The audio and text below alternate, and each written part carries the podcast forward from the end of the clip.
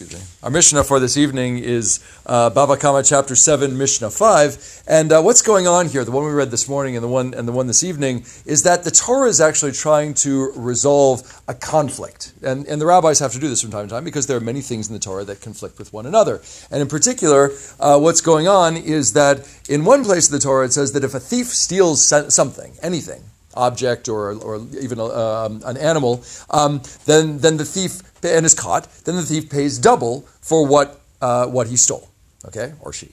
Yeah, we're going to be egalitarian about this. Women steal too.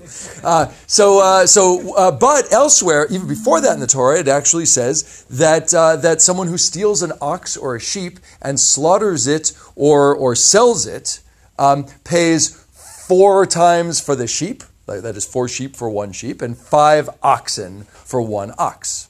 Okay? So then there's this problem. Is it double or is it four or five? Okay, because this, the second, the, the first statement that I told you about, uh, it says double for everything. Okay, so how can it be four or five if, if, if, it's, if it's double? So the Mishnah is going through all sorts of excuses, ways to sort of get out of the four or five problem. And so uh, we, we talked a little bit about that this morning when uh, Rabbi Jeremy spoke about uh, Mishnah 4 in this chapter. But here's Mishnah 5. Mecharo chutz mimea shebo, o lo vo shutafut, hashochet ve'nit nabla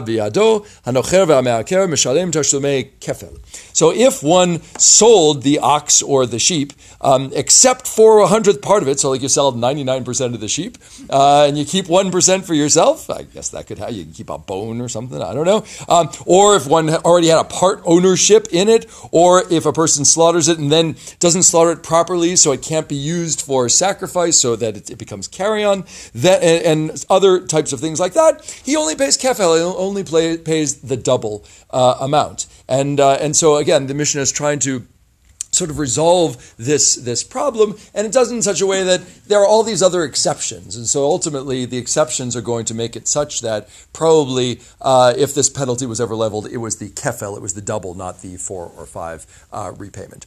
Just a thought for this evening.